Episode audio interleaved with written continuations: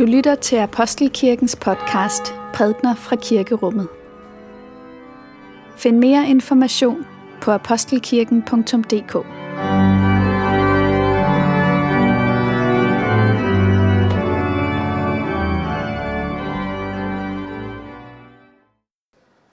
God formiddag.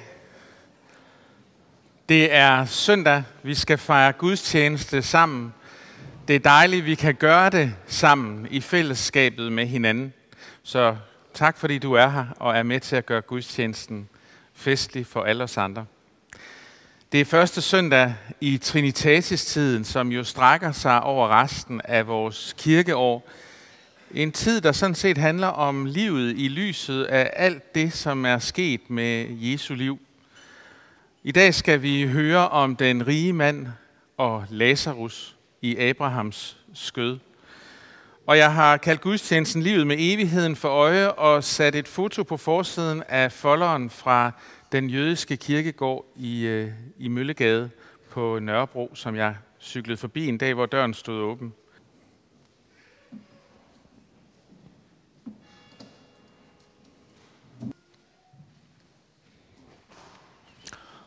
Og lad os bede sammen. Barmhjertige Gud, du som i Kristus åbner vejen til dig og borttager verdens synd. Jeg beder dig, rens mig, så jeg bliver ren. Helbred mig, så jeg bliver hel. Drag mig til dig, så mit hjerte finder ro. Du gavmilde Gud, vi takker dig for, at du har elsket os, før end vi selv kunne sanse og leve kærligheden. Du giver os af din rigdom langt mere, end vi beder om, og vi skulle undre os og glæde os hver eneste dag over den. Riv sløret fra vores øjne, når vi tager det gode som en selvfølge, og ikke ser, hvad du ser. Den fattige uden for vores dør, der håber på at få del i, hvad vi har fået. Giv os kærlighed, så vi bliver frie til at bruge vores rigdom til at læge verdens sorg og skabe retfærdighed og glæde hos alle dem, du elsker og vil mætte fra evighed og til evighed. Amen.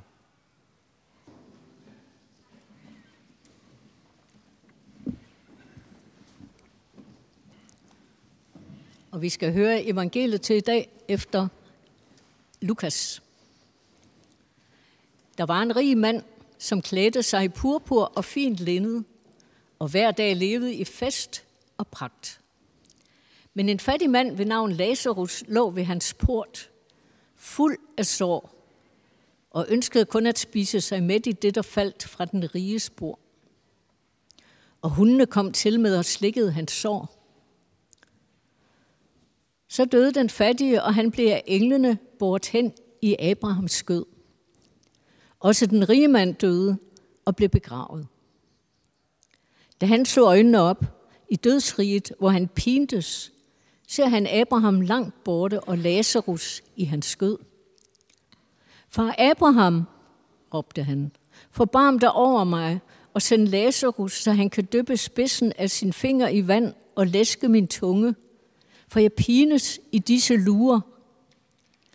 Men Abraham svarede, barn, Husk på, at du fik dit gode, mens du levede, og Lazarus på samme måde det onde. Nu trøstes han her, mens du pines. Desuden er der lagt en dyb kløft mellem os og jer, for at de, som vil herfra over til jer, ikke skal kunne det, og de heller ikke skal komme over til os. Da sagde han, så beder jeg dig, far, at du vil sende ham til min fars hus, for jeg har fem brødre, for at han kan advare dem, så ikke også de kommer til dette pinested. Men Abraham svarede, de har Moses og profeterne, dem kan de høre. Nej, far Abraham, sagde han, men kommer der en til dem fra de døde, vil de omvende sig. Abraham svarede, hvis de ikke hører Moses og profeterne, vil de heller ikke lade sig overbevise, selvom en står op fra de døde. Lad os bede. Gode Helligånd, hjælp os til at lytte til din stemme, og hjælp os til at lytte til vores eget hjerte. Amen. Jeg har øh, egentlig lyst til at øh, starte bagfra, for sådan tror jeg nogle gange, det kan være godt at, at gøre, at man begynder med slutningen. Øh, og når Jesus fortæller en historie som den her, en mærkelig historie, en sær historie, ja, så tror jeg jo faktisk egentlig, at den handler mere om livet, end den handler om døden, som man måske ellers godt kunne komme til at tænke på. Og hvorfor tror jeg det? Jo, for mig bliver der i nøgleordene noget af det sidste, som han øh, lader fader Abraham sige til den rige mand, hvor Abraham siger, hvis de ikke hørte, hører Moses og profeterne, så vil de heller ikke lade sig overbevise, selvom en står op fra de døde. Så her lægger Jesus ligesom en replik i Abrahams mund, som peger på Jesus selv, for det er jo ham, der står op fra de døde. Han lader ligesom Abraham tale om det, som skal komme, om korsfæstelsen, om døden og opstandelsen. Alt det, som vi bekendte lige før. Alt det, som vi som kristne mennesker ligesom må leve vores liv igennem. Korsfæstelsen, døden og opstandelsen. Så det, som Jesus eller Abraham siger, er, at selv hvis en står op fra de døde og kommer tilbage, så vil det være svært for os at gribe budskabet om, at døden kommer, og at den har en betydning for, hvordan vi lever vores liv.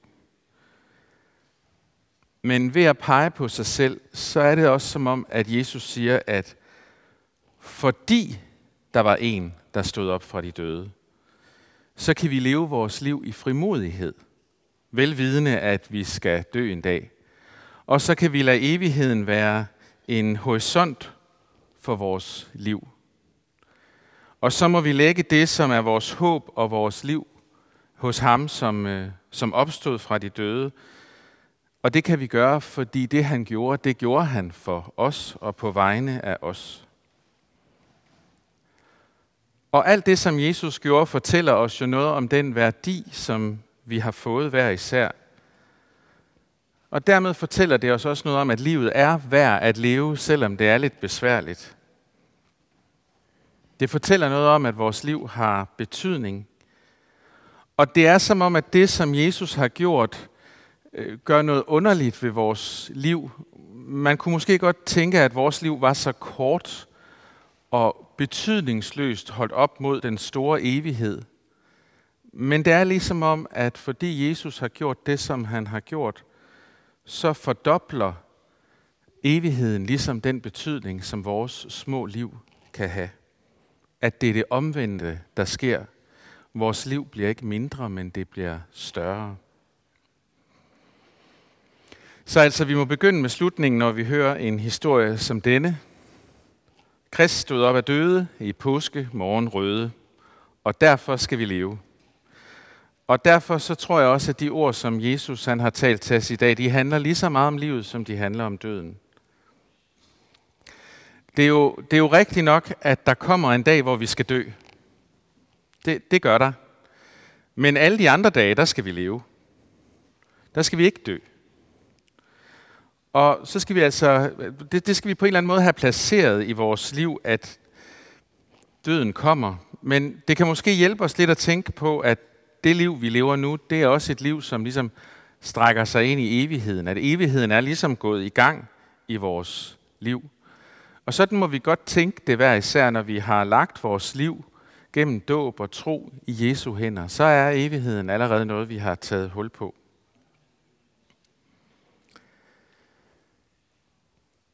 Jeg tror ikke, at der ikke er en eneste af os, som øh, ikke har en fattig liggende foran sin port. Altså måske ikke sådan bogstaveligt talt, men så i overført betydning.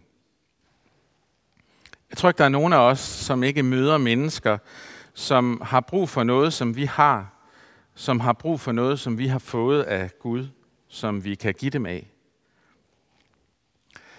Men jeg tror heller ikke, at der er en eneste af os her, som ikke er fattig over for Gud.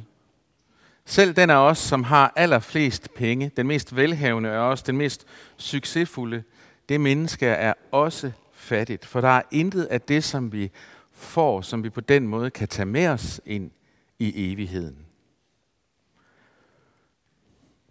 Man kan måske godt sige, at, øh, at den rige mands synd var, at han var rig, men det, det tror jeg ikke helt er rigtigt. Jeg tror, at hans synd var, at han elskede sin rigdom. Og han tillod ligesom, at rigdommen, festen og pragten, som vi hørte om, den blændede ham, så han kunne ikke se det menneske, der lå foran hans port, men som han dog sjovt nok kendte navnet på, da han lå i dødsriget. Det kan man godt tænke lidt over. Men han så ham ikke. Og han så heller ikke sin egen fattigdom. Han kunne ikke se den for sin rigdom. Og det er måske vigtigt, at vi ligesom griber om, at det eneste, vi kan tage med os ind i evigheden, det er vores fattigdom. Det tror jeg ikke, han, han havde begreb om. Og så er der Lazarus. Lazarus, han længtes. Han havde en længsel, som, som kan virke sådan enkel og måske sådan meget rimelig. Han vil gerne spise nogle krummer. Det, altså, det er jo ikke at forlange for meget, måske. Men det, som jeg tror, længslen gjorde ved ham, var, at den lærte ham, at hans liv ikke var fuldkomment. At det ikke var fuldendt. Og det er det, vores længsler kan lære noget om. Vores længsler fortæller os jo, at der er noget, der er begrænset i os og i vores liv. Øh, vores længsel fortæller os jo, at der er en fattigdom et sted i os. Og hvad kan man sige, længstens opgave er jo ligesom på en eller anden måde at pege ud fra os selv og, og ligesom blive grebet af ånden, så vi kan blive ledt til den her tomme grav. Det er ligesom den sådan åndelige opgave, længslen har i vores liv. Men det er ikke altid, den får lov til at få den opgave. Og slet ikke i det samfund, vi lever i, hvor vi kan få at vide, at enhver er sin egen lykkes smed, at alle har alle muligheder, at der er frit valg på alle hylder. Og at den, som får ære og pris, det er den, som bestemmer over sit eget liv, tager magten over sit eget liv, elsker sig selv, står ved sig selv, er tro mod sig selv – og når vi lader det påvirke os, så tror jeg, at der kommer sådan underliggende en fortælling ind, der handler om, at ansvaret for dit liv, det er du, det er du helt alene om. Det hviler ene, ene og alene på dine egne skuldre. Og når man lytter til det, så bliver man måske også bildt ind, at man har muligheden for faktisk at stille den længsel, man kan mærke i sig. Du har ansvaret for det, og det er nok en af de største løgne i den tid, vi lever i, at, vi, at det er muligt for mennesket at lære at kende sig selv rigtig godt. Og det er muligt for mennesket, for det er stærkt nok og klog nok til at finde og skabe den fred og den lykke, det ønsker sig. Det skal bare gøre sig umage, det der menneske. Så skal det nok nå i mål med det. Og jeg tror, at det er noget af det, som er med til at puste til den ensomhed, som vi også taler om, der blusser op omkring os og inden i os. For mennesker, der får det her at vide, de får ikke lov til at se deres eget liv i sammenhæng med andre menneskers liv. Det bliver mennesker, for hvem livsprojektet det handler om at stille sin egen længsel. Frem for ligesom og erkende, at jeg er fattig, og så række hånden frem, række den frem mod sin næste og række den frem mod Gud. Det bliver også mennesker, som kommer til at måske se sine medmennesker som midler, der skal hjælpe en til at nå i mål, til at få stillet længslen. Og det bliver på sådan en eller anden måde et pornoficeret blik på medmennesket som en, der skal få mig derhen, hvor min lykke bor og er.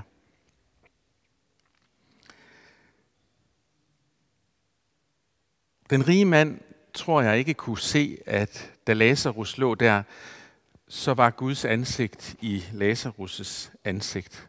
Han kunne ikke se, at Gud havde givet Lazarus den værd, som han har givet en, en vær af os.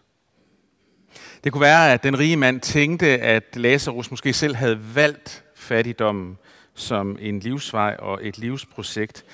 Det kan være, at han tænkte, at Lazarus jo bare kunne tage sig sammen og tage ansvar for sit eget liv Og holde op med at være fattig og holde op med at være syg. Det kan vi jo kun tænke over i den her fortælling. En af de største gaver, Gud han øh, giver os, og en af de mest besværlige gaver, Gud han giver os, det er jo os. Altså det er hinanden. Det, er ikke, det skal ikke tage personligt mere end, øh, end så meget andet. Men den første gave, Gud giver os, det er jo os selv. Vi er en gave fra Gud til os. Du er en gave fra Gud til dig. Men det er de andre også. Det er de andre mennesker rundt omkring dig. De er også en gave. Og jeg tror, at når Bibelen er så optaget af at tale om, at vi har fællesskab med hinanden, at vi er sammen med hinanden, så hænger det sammen med et par forskellige ting. Den første ting, jeg tror, det hænger sammen med, er, at Guds store projekt med vores verden er, at hele det, som er gået i stykker. Og det udtrykkes jo på den her mystiske måde, som kan være meget svært sådan at forstå, men som rummer en, en stor sandhed og en stor kærlighed, nemlig at Gud ønsker at gøre os til et med sig. Det er jo et ultimativt billede på, at det, som er brudt, det skal blive helt.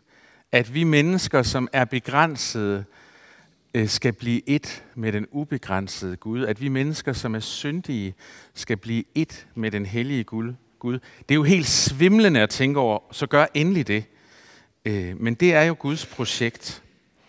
Og når vi så er der sammen med Gud, ja, så er vi jo i sagens natur også sammen med hinanden. Og det smager vi lidt på her om søndagen. Vi er mange forskellige mennesker samlet her i dag, og det er jo øh, fantastisk. Vi tænker forskelligt om mange ting, og vi er ankommet til det, der har med troen at gøre af mange forskellige veje. Og nu er vi her, og Gud er her sammen med os. Og om lidt, så knæler vi herop ved siden af hinanden i vores forskellighed ved nadveren. Og Gud han føjer os sammen i vores længsel efter ham, og i sin længsel efter os. Vi bliver et, men vi bliver ikke ens. Og tak Gud for det. For det andet, så tror jeg, at det her med Bibelens optagethed af vores fællesskab med hinanden, er, at det, at vi er sammen, ja, det handler om, at vi er Guds læme på jorden. At vi skal følge efter Jesus, som jo er hele temaet for, for den her tid på kirkeåret, som vi er i. Vi er en del af hans krop, og vi skal arbejde på andre menneskers glæde ved at sætte vores eget liv ind på at bringe lindring og trøst og heling ind i en verden, som er fyldt med lidelse. Det er jo ligesom at melde sig som medarbejder i, i det her projekt, som Gud har om, at det brudte skal blive helt. Men det er også at være klar over, at det ikke er vores ansvar at nå helt i mål med det der projekt. Vi må bare få lov til at bære med. På vores egen lille måde må vi give det, som vi har, ind i det kæmpe store og fantastiske projekt, som er Guds. Som mennesker så er vi i samme båd. En rig og en fattig har mere til fælles, end man skal, skulle tro, fordi begge er skabt ud af Guds kærlighed og skabt til Guds kærlighed. Det er det, som er vores bestemmelse. Vi skal bo og leve og være i den kærlighed, og det skal den, der sidder ved siden af os på kirkebænken, og det skal naboen, og det skal underboen også. Det er det, der er vores bestemmelse. Og hvis vi ikke ligesom ser på vores medmenneske med den værdighed, som Gud har givet os, og hvis vi ikke lader os bevæge, når vores medmenneske er i nød, så kan man spørge, om vi overhovedet har forstået, hvilken værdighed vi selv har, og hvilken kærlighed vi selv bliver elsket med. Gud har givet os forskellige gaver, og dem kan vi bringe i spil ved at give dem tilbage til Gud, ved at lade Helligånden bruge det, som er vores, til at være med i det, som er Guds store projekt. Du er en velsignelse for menigheden med det, som du har fået af Gud at velsigne med. Og det er vigtigt, at du, du gør det, for du har en plads i dit liv for at bringe helhed ind i en verden, som er fyldt med fattigdom og sygdom og lidelse. Her skal vi hjælpe hinanden med at, at gøre det, og med at give os selv. Og det skal vi, fordi vores liv skal vi leve med evigheden for øje. Og i den her evighed, ja, så er vi altså alle sammen fattige og begrænsede, og vi har brug for ham, der vendte tilbage fra de døde og tilgivelse, med tilgivelse og forsoning til sådan vores halvgode liv. Men vi har også brug for at forstå, at netop det gør, at vi får lov til at være med på det, som er stort, på det, som er Guds. Så lad os lægge vores flossede håb og tillid ned hos ham, og fortælle andre mennesker, som måske frygter døden, som måske er bange for evigheden, at de kan roligt gøre det samme. De kan lægge deres liv hos Gud, og så kan de få lov til at leve. Den der tillid til Gud og, og, og tillid til Jesus, den, den slutter Jesus jo egentlig også af med at lade Abraham sige noget om ordet. Ikke? Her er der noget, vi kan gøre. Jesus peger på Moses og på profeterne. Han løfter ligesom teksten op for os. Bibelen, ikke? De ord, som vi har samlet der. Og den skal vi læse, for her kan vi finde støtte til vores håb, og vi kan finde opmundring til vores skrøbelighed, og vi kan finde mod til vores mismod i de her gamle fortællinger og beretninger om mennesker, som har levet før os sammen med Gud. Bøvlede liv, besværlige liv, velsignede liv.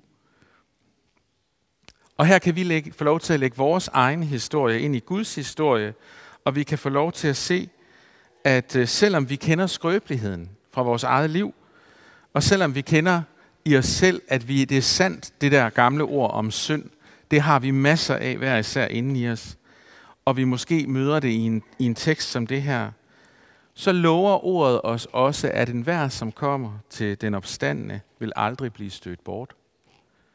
Ordet lover os, at Gud sendte sin søn til verden af kærlighed, for at verden skulle frelses ved ham, og at der er gerninger, som er forud planlagt for os, vi kan vandre i. Og der kommer gaven frem. Den gave, som Gud giver os. Den nåde, som det er, at vores bitte små liv kan få lov til at få betydning. Og derfor så tager vi lige fat i ordene fra Esajas, som vi lyttede til, lyttede til. For de forkynder, at der kalder du, og Herren vil svare. Der råber du om hjælp, og Herren siger, her er jeg. Og der skal Herren lede dig, og du skal, præcis som Lazarus, blive en frodig have, præcis som Jesus et kildevæld, og du skal se dine ruiner blive genopbygget. Og for det så siger vi lov og tak og evig ære være dig, vor Gud, Far, Søn og Helligånd. Du som var, er og bliver en sand treenig Gud, højlovet fra første begyndelse, nu og i al evighed. Amen.